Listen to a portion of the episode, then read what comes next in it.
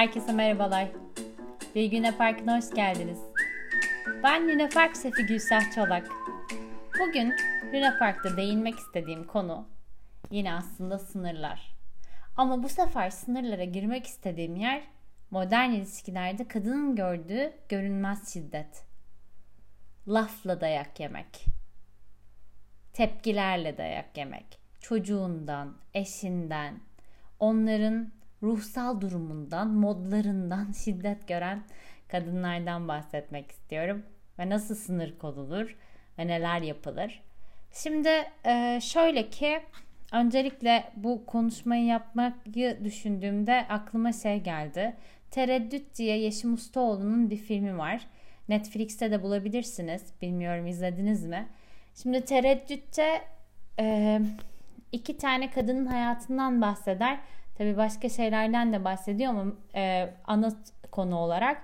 Biri psikiyatrist, biri de Taşra kasabasında yaşayan bir kadın ve aslında ikisinin de eğitim almış, kendi ekonomisini yaratmış bir kadın varken bir yanda bir yanda da Taşra kasabasında ekonomik özgürlüğü olmayan, daha çok ailevi şeylere bağlı olan bir kadının hayatlarını anlatır ve orada aslında modern kadının uğradığı şiddetleri çok rahat görebilirsiniz.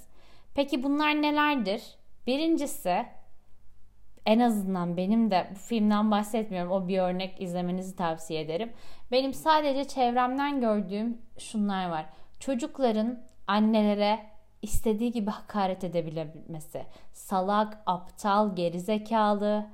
Eşlerin eşlere yani erkeklerin kadınlara istediği gibi bu yemeği beğenmedim sen ne biçim yemek yapıyorsun diyebilmesi. Ya da ben bu evi ben geçindiriyorum tabii ki yapacaksın temizlik. Tabii ki bunları yapacaksın diyebilmesi. Ya da yine kadının yine modern ilişkiler derken sadece aileden bahsetmiyorum. Yine iş yerinde e, tacize burada girmeye gerek yok. Burası belki birazcık ağır bir konu olur ama sonuç olarak e, sadece kadının kilo aldığı için eşinden duydukları işte kilo vermen gerek, sağlıklı beslenmen gerek, yememen gerek gibi konuşmalar. Yani kadının psikolojik olarak yaşadığı baskıların hepsi aslında bir şiddettir. Ve bunu yani Türk kadını olarak diyeyim bu şiddeti e, sevgi olarak adlandıran, analık olarak adlandıran, eşimi çok seviyorum diye adlandıran ve bunları duyup boynunu eğen ve bunlar okumuş, eğitimli, ekonomik olarak rahat hepimizin e, yani e, ummadığımız şekilde gerçekleştiği bir e, gerçeklik var. E, peki bu nasıl değişir? Bunun için neler yapılması gerekiyor? Bireysel olarak bizim kendi kontrolümüzde bunun için ne yapılması gerekiyor? Öncelikle çocuktan başladım. Şimdi çocukları zaten salak, aptal, manyak denilen kısımda e, bunun annelikle çocuğun size bunu çok rahatça söylemesinin annelikle ona gösterdiğiniz şefkat, sevgiyle bir alakası yok. Burada olay ona verilen sınırlarla alakalı. Yani sizin e, onun size her şeyi istediği gibi demesi sizin onu sevdiğiniz anlamına gelmiyor. Burada sizin bir birey olarak size karşı saygısını göstermesinin nasıl yapmanız gerektiği önemli. Şimdi burada daha önce sınırlarla ilgili bir podcast paylaşmıştım. Tekrar ona bakabilirsiniz. Bazı şeyleri rica ederek sürekli tekrarlamanız gerekiyor. Ben bundan hoşlanmıyorum. Bu yaptığın bende şu duyguyu yaratıyor. Bunu yapma, böyle söyleme. Yani bazen mame ekleri yarama, yaramadığı zaman da şunu sorabilirsiniz. Bunu söylemek sana ne gibi bir fayda sağladı? Yani varsayalım. Bu arada bu etiketleri sadece çocuğunuz için söylemiyorum. Eşiniz, aileniz, babanız, anneniz size bu şekilde hakaret edici kelimelerle yaklaştığı zaman buna yapabileceğiniz en güzel soru sakince şunu sormak. Bana bunu söylemek sana ne gibi fayda sağlıyor? Karşıdaki bu soruyu aldığı zaman zaten şey oluyor. Bu ne saçma ya. Ama orada bir beyin yanması yaşar karşıdaki. Çünkü e, orada duygularını göstermeye çalışıyor ama aslında muhtemelen yaptığı saygısızlığın farkında değil. O yüzden buradaki en etkin çözümlerden biri durmak ve şunu sormak. Bunun senin için faydası nedir? Ya da benim böyle olduğumu düşünmek, benim benim salak olduğumu düşünüyorsun. Peki bunun için elinde ne gibi bir kanıt var? Hani bu nasıl bir terim? Yani biraz daha terimlerle oynayarak karşıdaki insanın beyninin e, kontrolünü ele geçirebilirsiniz diyeyim size. Bunun anlamı ne demek? Salaksın diyor mesela size. Küçük bir çocuğunuz var ki bunu çok karşılaştım. E, tamam salak ne demek senin için? Bu da mesela bunun anlamı ne? Bunun senin için önemi ne? Gibi sorularla karşıdakini e, bir düşünme periyoduna sokabilirsiniz. Yani bu arada şöyle bir şey var. E, şuna da bir bakmanız lazım. Bu salak, aptal, kötü kelimeleri çocuklar nereden öğreniyor? Eğer sizden ve eşinizden öğreniyorsa öncelikle onu bunu öğrettiğiniz için belki orada belki ondan özür dilemeniz gerekiyor ve bir tık ileri adım ya tamam artık ailemizde bu kelimeleri kullanmıyoruz gibi belki bir karar alınması gerekiyor. Bu çocuklar kısmı için eşiniz ama eşinizin yaptığı size karşı yani bu arada sadece kadınlar dinlemiyor, adamlar da dinliyor, erkekler de dinliyor bu görüşmeyi. Görüşme diyorum, konuşmayı. Onlar için de aynısı. Yani burada sadece ben kadına şiddetten bahsettim ama sonuçta dilden gelen bir şiddet karşısında yapılması gerekenden bahsetmeye çalışıyorum. Ee, sadece şu anda biraz daha e, maruz kalanın kadınlar olduğunu gördüğüm için buradan başladım. Erkekler için de aynısı geçerli. Yani biri çocuğunuz size bu şekilde davrandığında yapabileceğiniz sınırlar burada başlar. Bir sonrasındaysa yine eşlerin birbirine diyeyim. Şu anda daha şey e, cinsiyetçiliği bıraktım. E, daha birbirine eşlerin yaptıklarından bahsetmek istiyorum. Yine aynı şekilde e, çok değişik bir şekilde fizik yani insanların birbirine karşı fiziğine gösterdiği bir şiddet var.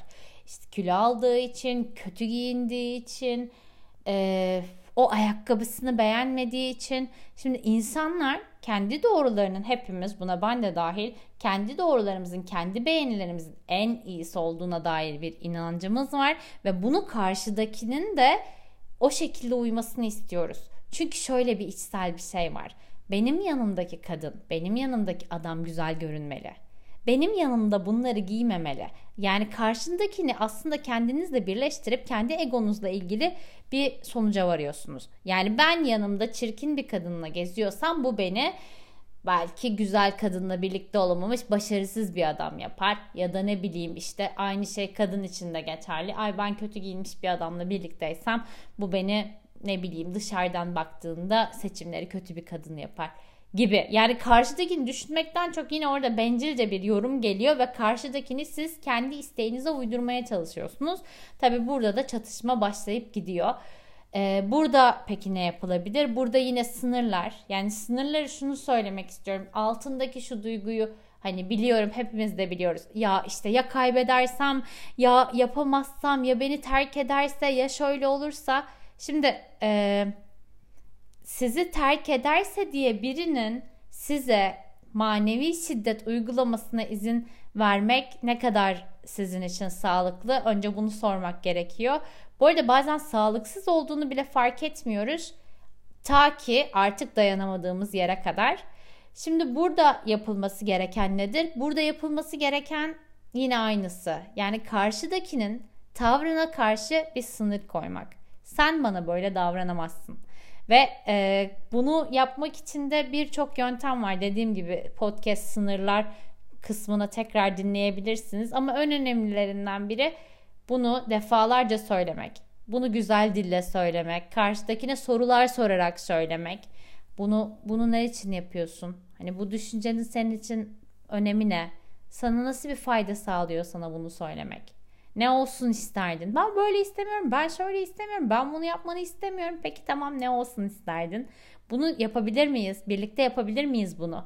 Gibi daha yapıcı şeyler. Tabi bu kırıldığınız noktada yapıcı şeye geçmek birazcık zor olabiliyor hepimiz için. Ama hala bu şiddeti engellemek gerekiyor. Yani şiddet gerçekten manevi şiddete karşı e, sağlıklı kalabilmek için, e, akıl sağlığımızı korumak için dur demek gerekiyor. Çünkü karşıdaki e, nasıl desem size muhtemelen bu karşıdaki ben de olabilirim siz de olabilirsiniz. Yani ikili ilişkilerde karşı taraftaki insan e, bazen karşıdakine neresine dokunduğunu, nereden kırdığını maalesef farkında olmuyor ve bunu belirtmek, bunu söylemek, anlatmak, anlatabildiğiniz dilde yapmak çok önemli.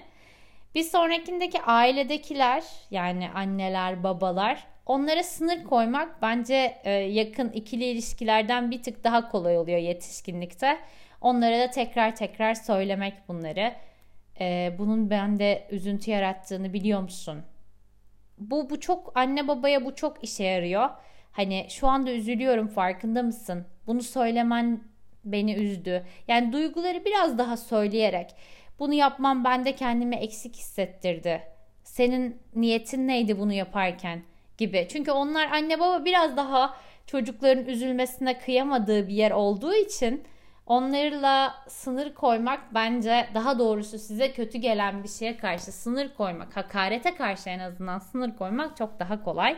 Sonuç olarak e, sınırlar konusunda Esra ile bence bir podcast yapmamız lazım. Esra duy bizi. Hepinize iyi günler diliyorum. Hayatınız ne park olsun.